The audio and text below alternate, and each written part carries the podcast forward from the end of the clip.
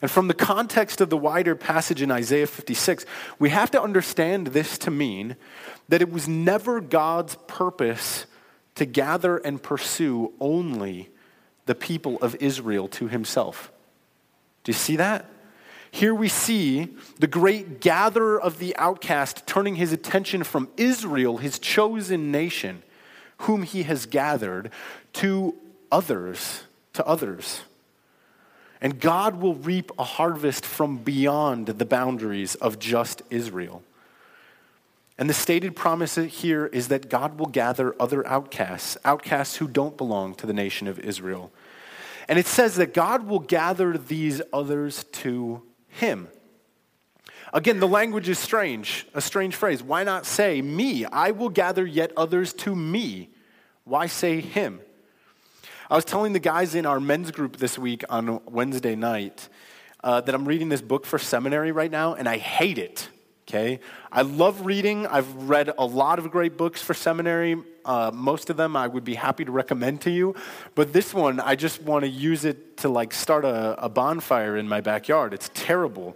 It's written by this smug intellectual from Oxford University who, while claiming to be a Christian, writes the whole book to undermine the authenticity, the authority, and the reliability of the Bible. Bizarre. And he does a really poor job, okay? Uh, you know, I'm being forced to read it to get an understanding of liberal Christianity, which is not at all related to liberal politics, okay? Liberal Christianity is that part of Christianity that de- denies what we have traditionally believed as Christians. So, denies the authority of the Bible, denies the resurrection of Jesus, the deity of Christ, those types of things. And this guy suggests in this book, he says there is no overarching theme to the Bible. And that if we read it as such, we do Scripture disservice. If he were here for our epic service, he would come up after today and he would tell me that I'm wrong. Because the Bible is just 66 different books that sort of happen to be compiled together that are totally unrelated. We shouldn't see them as a whole. And he would say that the Old Testament in no way points to Jesus Christ. You can't read it that way. He'd say there's no prophecy in the Old Testament that you can use to talk about the coming of Christ that for sure applies to Jesus. I see some of you nodding your, or shaking your heads. Good, I'm glad. Then I've sort of done my job over the last nine months, okay? And if he were here, I would say he is a fool. Even though he's an Oxford scholar, he has way more paper than I do. But after all we've been through over the last nine months, isn't it impossible to agree with him that we can't see Jesus in the pages of the Old Testament at all? Haven't we seen dozens of these references already? And look at verse 8. The Lord God who gathers the outcasts of Israel declares, I will gather yet others to him besides those already gathered. Okay, I'm not an Oxford educated elite, but I can tell you with great confidence that this verse must certainly point to Jesus, to the cross. God has ordained to gather his people so that they might be deposited at the feet of Christ, covered in his blood.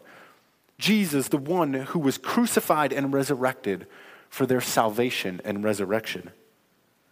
And a great harvest is underway in the world. And it's being done in the name of Jesus. In John chapter 12, verses 32 through 33, Jesus says this And I, when I am lifted up from the earth, will draw all people to myself. He said this to show by what kind of death he was going to die, John 12 tells us. And now that we have the New Testament, now that we know that Jesus is the Messiah, I think the only way that we can really read the Old Testament, the only way that we can really understand a passage like Isaiah 56 is through the lens of the message of the New Testament. So, in the light of the words of Jesus about his work on the cross in John, we can say that the him in Isaiah 56, chapter 8, to whom God will gather these others, this him, it must be Christ. And through the cross, God is gathering his people to worship at the feet of Jesus. And it's harvest time right now. Okay, but I only complicated things by throwing in the quote of Jesus about being lifted up. Because does Jesus imply that every person in the world will be gathered to him through his death on the cross? When he says in John 12, And I, when I am lifted up from the earth, will draw all people to myself. Is Jesus saying that salvation belongs to every single person? What's the point of having the church? What's the point of the crucifixion? If it passes to all people, whether they receive it or not? No, absolutely not. That's not what he's saying. If we understand his words in light of Isaiah 56, we see the words of Jesus. We see in those words God's great purpose to gather from humankind a people for his namesake, not just from the Jews. Those already gathered in Isaiah 56 would be the people of Israel, but now, through the cross of Christ, we see God doing a different thing, a new thing, a greater thing. And it was always his purpose and his plan from the very beginning to gather his people from the very ends of the earth, from all parts of his creation. But here in Isaiah 56, we see it explicitly stated. God is gathering his outcast people from wherever he has placed them. And if you have been drawn to the foot of the cross, then it's because God plucked you out of your circumstances. He chose you from among the nations to know the grace and the mercy of his Son, Jesus Christ. And what a marvelous and overwhelming mystery that is. Sometimes I sit and I think, literally, I sit and I think, God, why in the world did you choose me? And I'd like to come to the answer that, well, Grady, it's because you did this and this, and you said this, and you are this. But no, no, no, no, no. Because in the mystery of his love and grace, he gathered me. And though I didn't earn it, though you didn't earn it, though you didn't deserve it, though we didn't deserve it, though we didn't even desire it, from the very beginning of time, God's heart was to choose you and gather you from the clutches of sin and deposit you at the feet of Jesus, crucified and resurrected for your salvation. Now, permit me for a minute here to dwell on the mystery of God's great and gracious gathering his power to harvest, which is a mystery, okay? Because maybe some of you dislike the idea. I didn't notice it visibly from up here, but sometimes when you talk like this, people can begin to squirm in their seats because they dislike the idea of me saying, God intended to gather you before you even desired to be gathered. And so let me try and persuade you with the overwhelming grace of our God who not only foreknows our decision that we will come to him, but so wooed us through our lifetime to bring us into his embrace in exactly the way that he intended to do from before the foundations of the world. If we go back to my paltry illustration of the apple orchard where I was gathering apples as a child, who gathers the apples? You know, do the apples come into my basket by their own accord? Does any apple have the power to jump into the basket that I brought to pluck the apples into? Or is each and every apple chosen perfectly selected because the gatherer has chosen it and gives it value and has a purpose for it? Do the apples jump on the ground to catch the attention of the gatherer. Pick me, pick me, like little kids in preschool. Do they roll down the, gl- the grassy aisles of the orchard in pursuit of the one whose decision it is to choose them, bumping among the heels of that individual to grab attention so that they can be saved from the slow demise of rotting on the orchard floor? Or does the gatherer simply choose them for their purposes? Okay, in an effort to turn your hearts to worship in God and wonder this morning, I want to tell you it was God who chose us as foreigners to be among his people. God who chose us while we were outcasts to belong to him. Romans 5 tells us that we were enemies with God.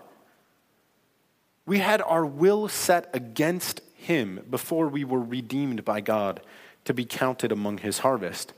Okay, now, I'm terrible at explaining this stuff, so I'm going to turn to Charles Spurgeon, who, honestly, if I really had my way, I would just get up here every Sunday and read his sermons, because he's way better than I am, but he's a little hard to understand. So I put this in your handout for you to read along.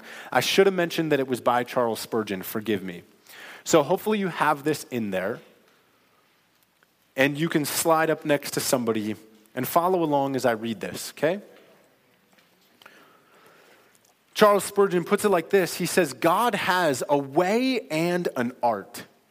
Without violating the free agency of man, he, of nevertheless accomplishing the purposes of his grace without hindrance. He says, Yet I will gather as if he knew himself to be the master of the situation and able to effect his resolve. Perhaps some have even said in defiance, I will not come. Have you heard of the one who said, I will not, but afterwards repented and went? Grace can turn you in the same manner and make you act as you never dreamed of doing. Does this annoy you? Do you put your teeth together and say, No, I will never alter. I will never be a religious man? I advise you to be less obstinate, for you know not how soon you will yield and find yourself weeping over those hard speeches? Were you never subdued by human love? Did your mother never conquer you, young man, not with a threat, but just with a look and a tear? Did your wife never vanquish you in the same fashion? You were a free agent, but yet you were a complete captive and you could not help yourself. If my master and Lord is but seen by you in all his love and loveliness, adorned not only with his tears of pity, but with his wounds, which, with which in love he redeemed mankind, I guarantee you, your obstinacy will find itself dissolved. Oh, if you knew him, would to God he would manifest himself to you now, and you would say, I yield by mighty love subdued. Who can resist its charms?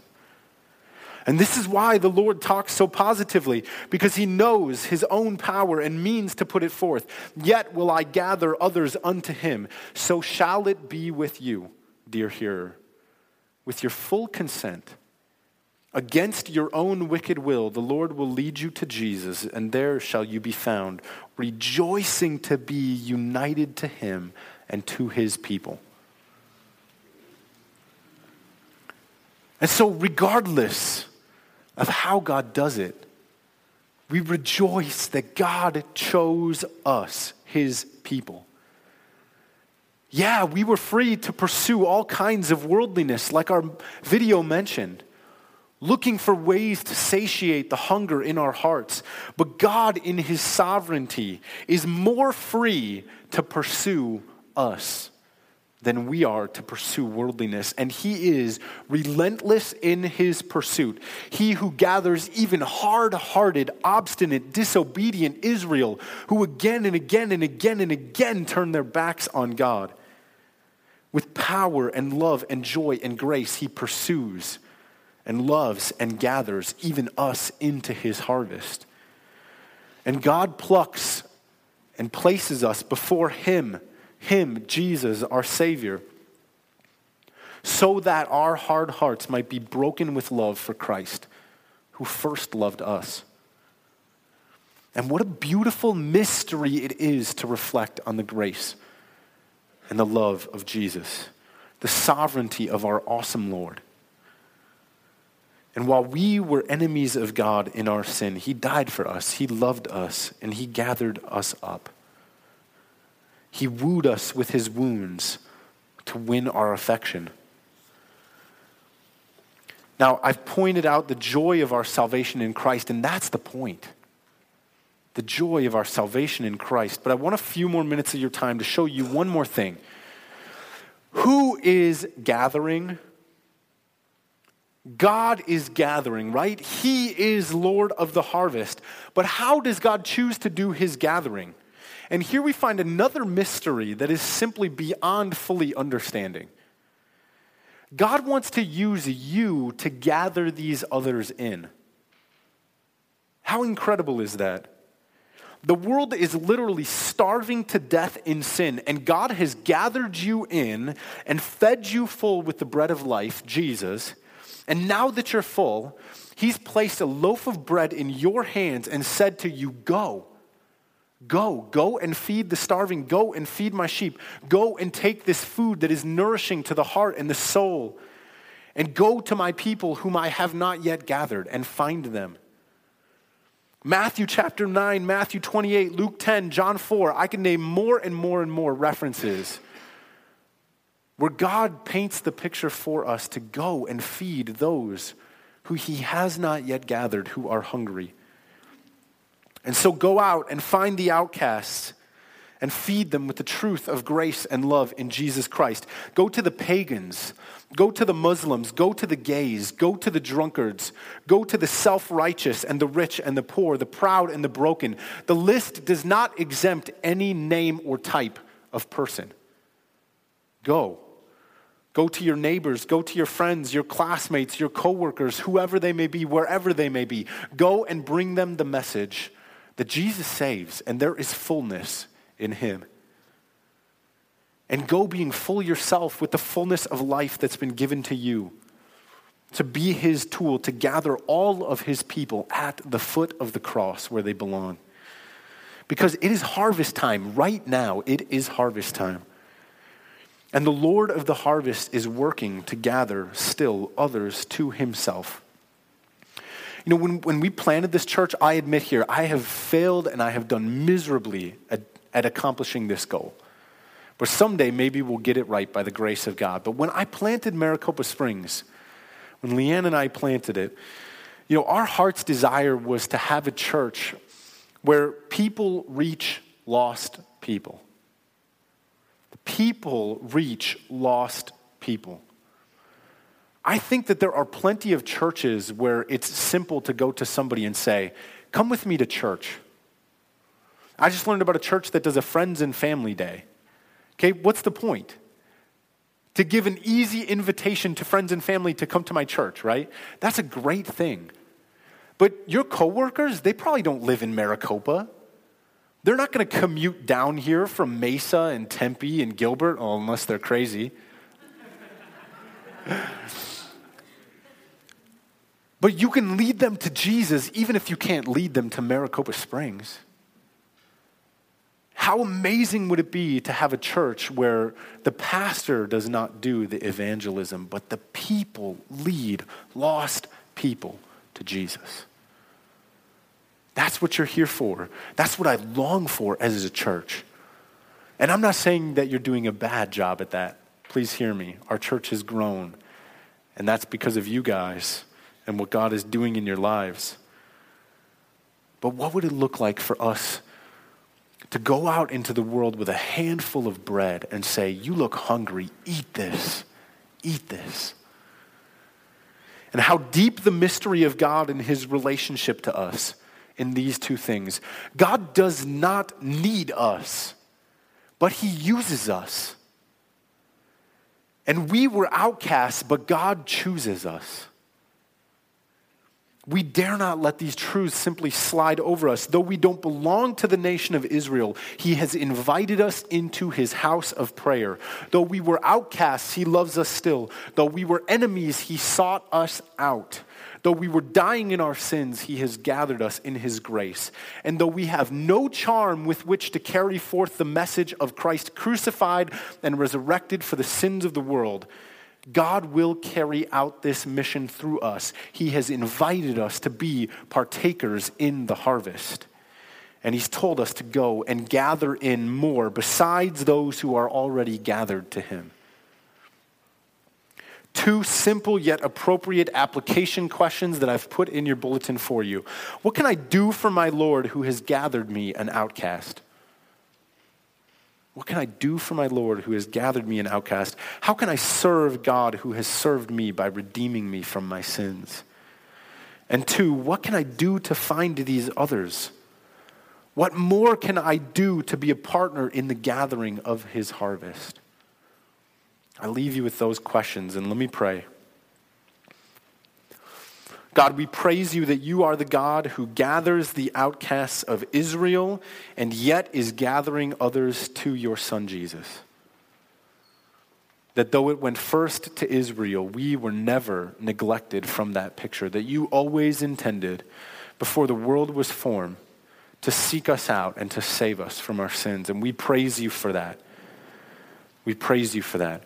We praise you that you are the God who is gathering your people. And God, we pray that you would gather a great harvest now in this season. Do it quickly, Lord. Please, we pray. Use our church, use our lives, use our words, use our examples, use our knowledge of the scriptures to save the people in this world who are perishing, who are hungry and searching for some bread. God, would you use us to bring the bread of life to them? And we thank you for gathering us. We thank you that we get to be a part of this harvest. In Jesus' name, amen.